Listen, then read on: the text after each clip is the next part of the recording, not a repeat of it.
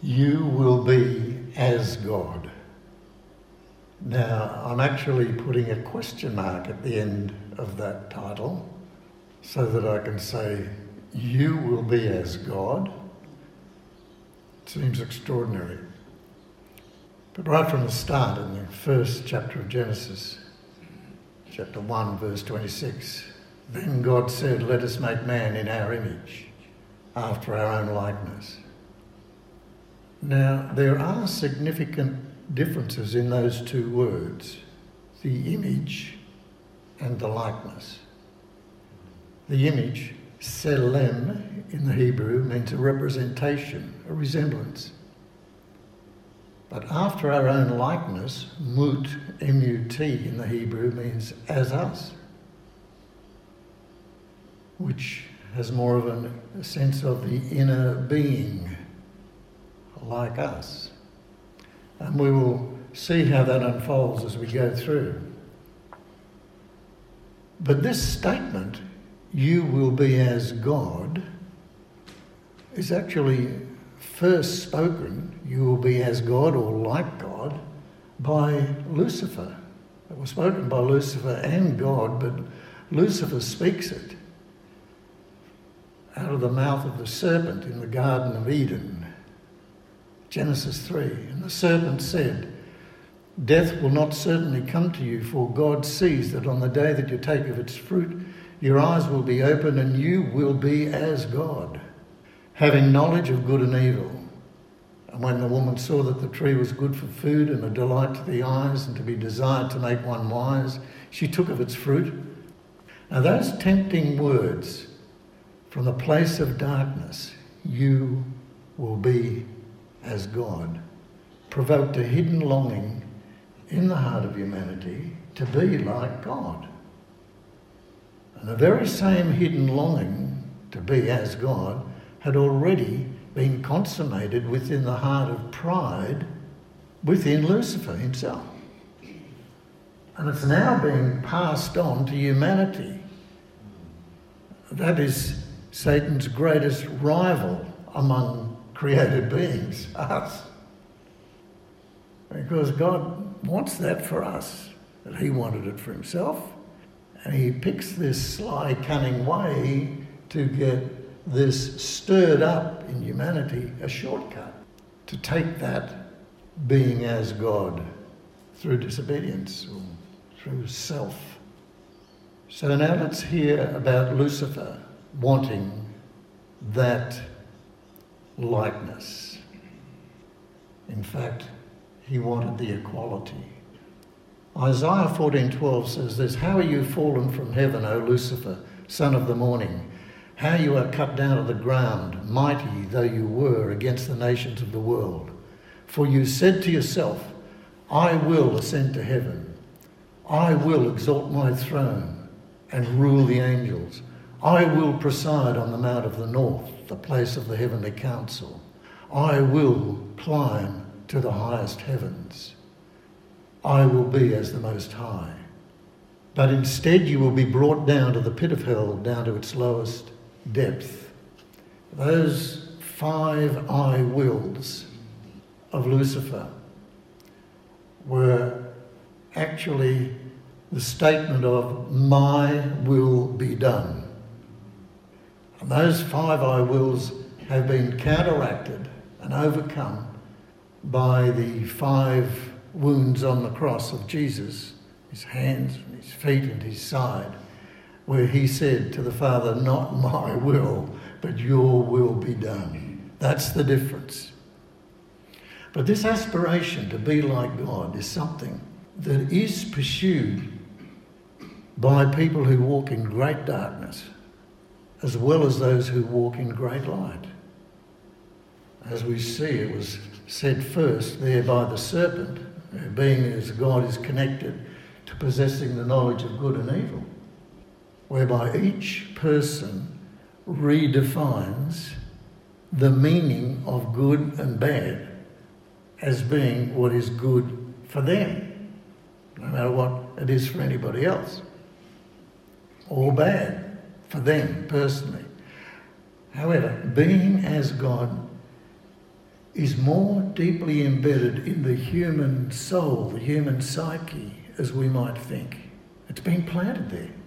And God even corroborates the serpent's words to Eve in some respects when he drives man out of the garden. And we see in Genesis 3, verse 22, then the Lord God said, Behold, the man has become like us, become like one of us in knowing good and evil. He's echoing what the serpent said. Now, lest he reach out his hand and take also of the tree of life and eat and live forever, then there's a, a silence. That word lest in a sentence often allows the sentence to just hang in the air, unfinished. Now, lest he reach out his hand and also take of the tree of life and eat forever.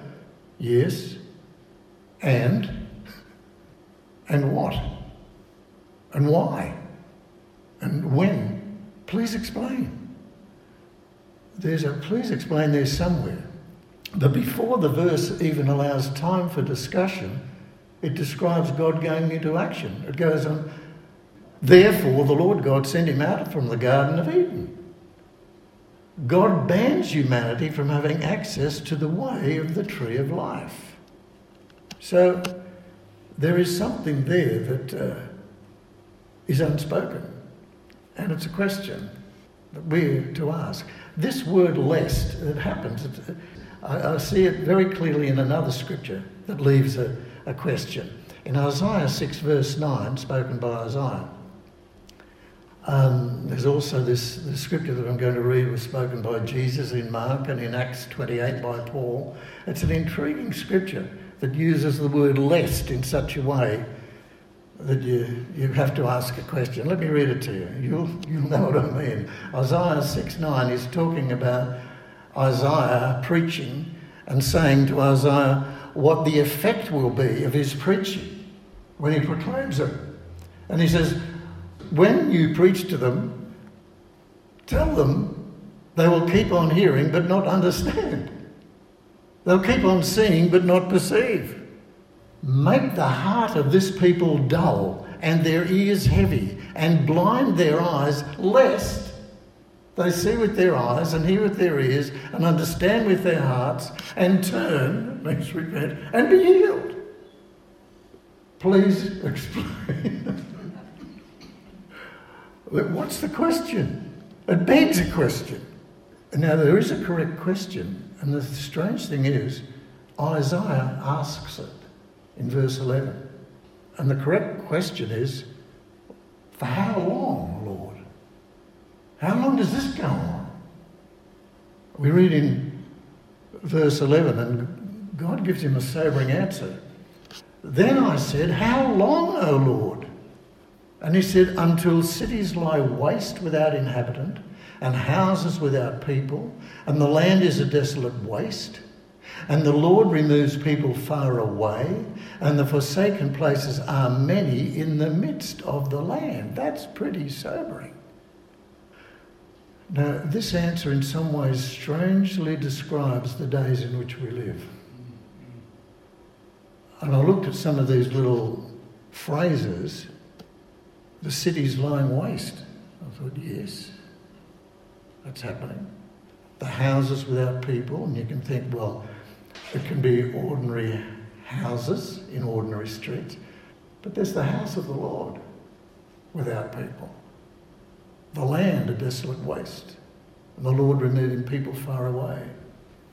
Separation, distance, the forsaken places are many in the midst of the land. Well, I'm not actually preaching on that today, but you can see how there are things that God says that cause us to ask a question what is this about? What's going on? Well, back here in the Garden of Eden, we've got the unfinished lest they reach out and take it and live forever. And then it goes on, therefore the Lord God sent him out from the garden to work the ground.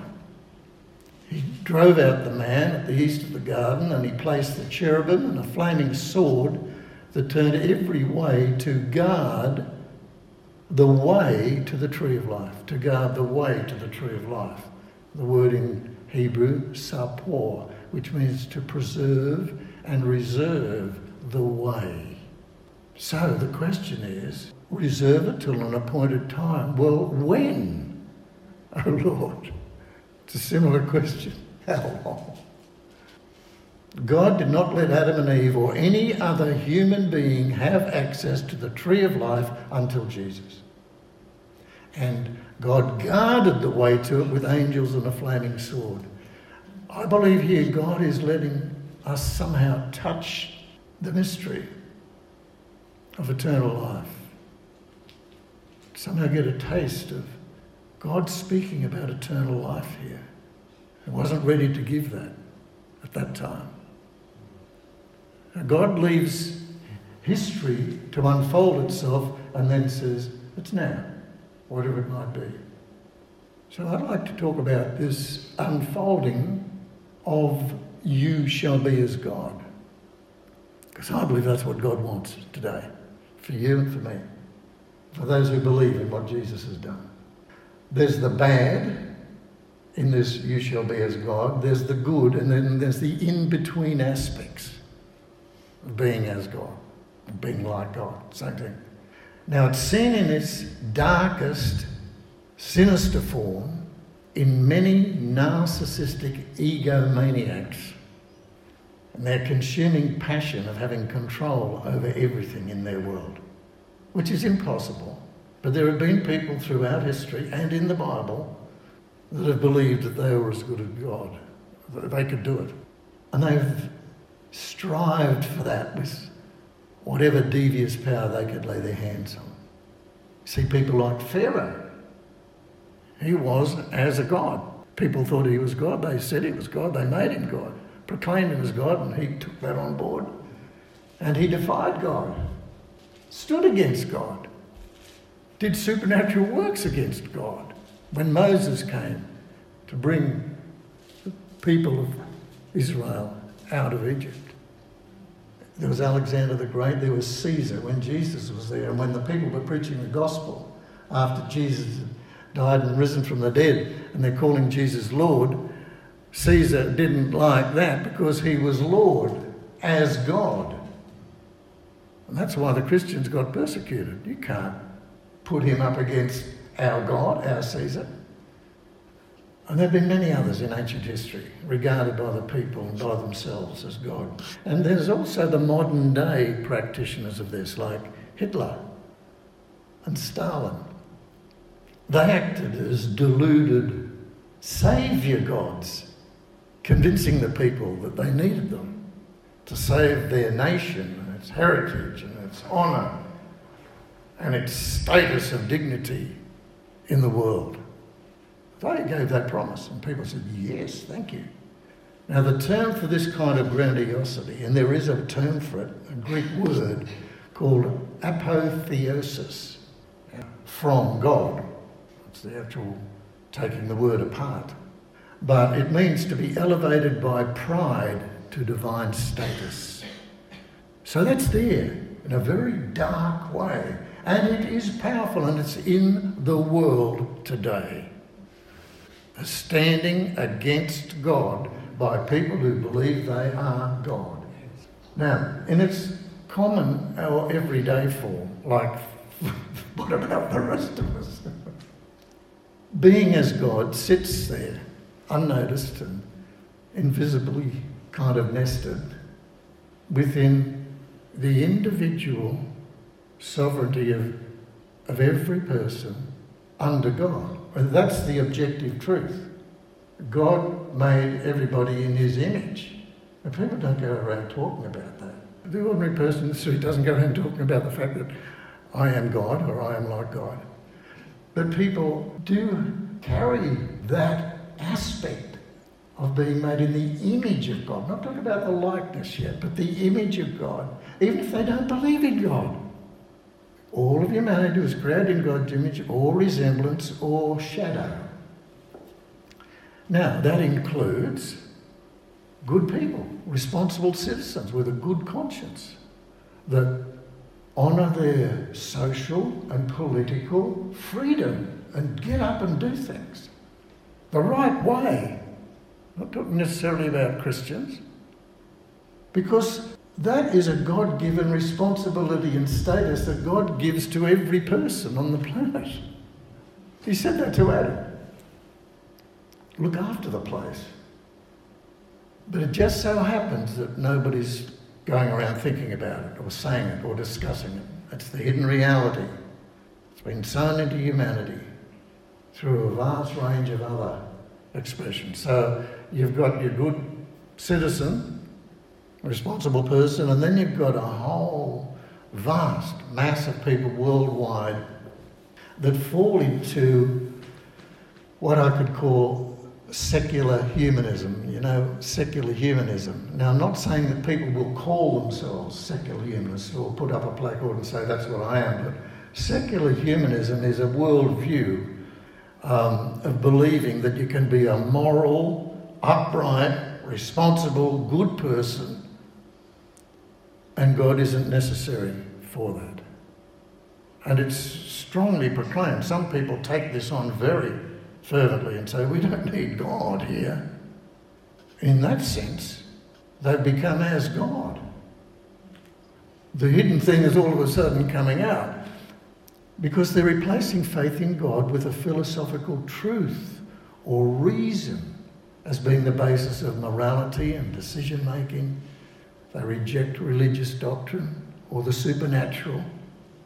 But in their community, they might retain Christian values but not worry about Christian faith. You see this happening. That's going on.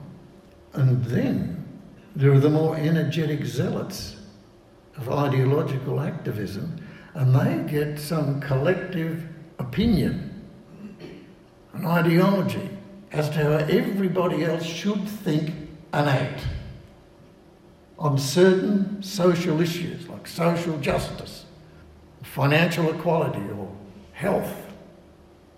And they find their collective identity in these ideologies. This is me. And they judge and even penalise others for not agreeing with their virtue or morality. That is being as God. All right, um, now I'm starting to get out of this area of the middle ground. Now I want to get to the high, higher ground. Being as God in its highest and most noble form is more than just being created in God's image or resemblance. We're now talking about being made in his likeness or as him in our inner being. It involves having a heart to worship God, to trust in his divine love and goodness, and to be transformed by the Holy Spirit into his likeness. Now, this becomes a commitment of people who believe and trust the Holy Spirit to be doing that work. It also involves being willing to be discipled by God, our Father, who delights to grow us in faith and in love for Him and for one another, no matter what race or culture or gender or personality or status. This is the highest ground of breaking through into an understanding of being made in His likeness, to be able to see other people as He sees other people, to be able to bless your enemies, pray for them. This is being as Him in the world. That scripture is in 1 John 4 17. We are as Him in the world. Now, this is not just a, a representation. There's something happening on the inside where he is there. In 2 Peter 1 4, because of his glory and excellence, he has given us great and precious promises that enable you to share his divine nature and escape the corruption in the world caused by corrupt human desires. Now, that's a breakthrough. There is a people being called out. It's not just a denomination or a church. It is the kingdom of God beginning to emerge. 1 Corinthians 3:18 It says, as the Spirit of the Lord works within us, we become more and more like Him. So you see, we've got three aspects to this. We've got the, the, the dark, sinister side. We've got the, the in between ground, which will take up a few billion people. And then we've got the high ground of being made into His very nature. And that was the reality of the life of Jesus. That's what He did. In Philippians 2, verse 7, it says about Jesus, who, though his essential being was fully as God, he was as God, was God. He did not use the grandeur of being equal with God, something to be promoted, we should say, or marketed. You know, here I am. But he humbled himself by taking the form of a servant, being born in the likeness of men and serving obediently to the point of dying on the cross for us. So, as his disciples, we're called not just to represent Jesus, but to embody his life. Where you are, he is. You're as him in the world. In other words, when Jesus died and rose from the dead, went to be with his Father, he sent the Holy Spirit to live within us according to our own unique and individual life. We won't all do it the same. We're fearfully and wonderfully made. Different giftings, different temperament, different hierarchy of things, not just values, but of particular if you like, I look at the gifts of the Spirit as being somebody's been given a gift and they see a certain thing that's out of order that somebody else doesn't see. They're not looking for problems, but they say, well, I don't think God sees that being in order. And God's given them the gift to notice that and to get faith to do something about it. Whereas if, if whatever it might be, if I haven't got the gift, I just stand around and look and say, hmm, that doesn't seem to be working properly. And then I see somebody moving in with an anointing and I think, wow, there's a gift of God. We're all different, all right, but we're, we're not the I want to be my own God. That's our inflated, we've all got this Adam in us as well, which was tempted by you will be as God. That inflated egoic self is now constantly being invited to empty itself of pride and independence and self importance and emotionally opinionated judgments. You'll get your emotionally opinionated judgments and you try and tell everybody how they've got to think. Start to listen. That tree of life can now live through us, giving us his wisdom in things through faith and love. By faith, we dare to become what, without faith, we're afraid to be, and that is a vulnerable human being, limited in weakness, feeling helpless, struggling, perplexed, worrying about why did that happen and what's going to happen in the future. Don't put yourself under condemnation for feeling that. That is in us. But we have to see that faith allows us to feel all of that and come confidently to God and saying, Thank you, Lord. You know all about this. So when I'm in this weakness, you are my strength. I can't pull myself up by my own bootstraps, but I can know that when I'm weak, then you're strong. You will give me a wisdom in this that I couldn't try and find in a book. I'm just talking about an ordinary book. So we become this or we allow ourselves to become this vulnerable human being, but a real person with real meaning in our lives as God. That's the only way we can be as God. If we try to get up on a ladder and yell out, I am as God, take the ladder away. It's got to start again. When you fall off the ladder, you can say, Oh, thank you, Lord. And you're starting to be as God because you're inviting Him in.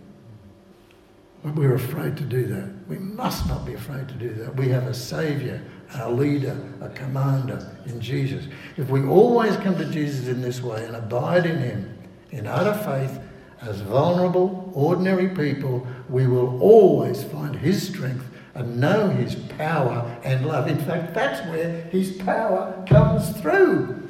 The promotion, the marketing that you see so much in Christianity tries to make put power on the stage and it, it just puts people's personalities or some kind of it's putting trust in the flesh.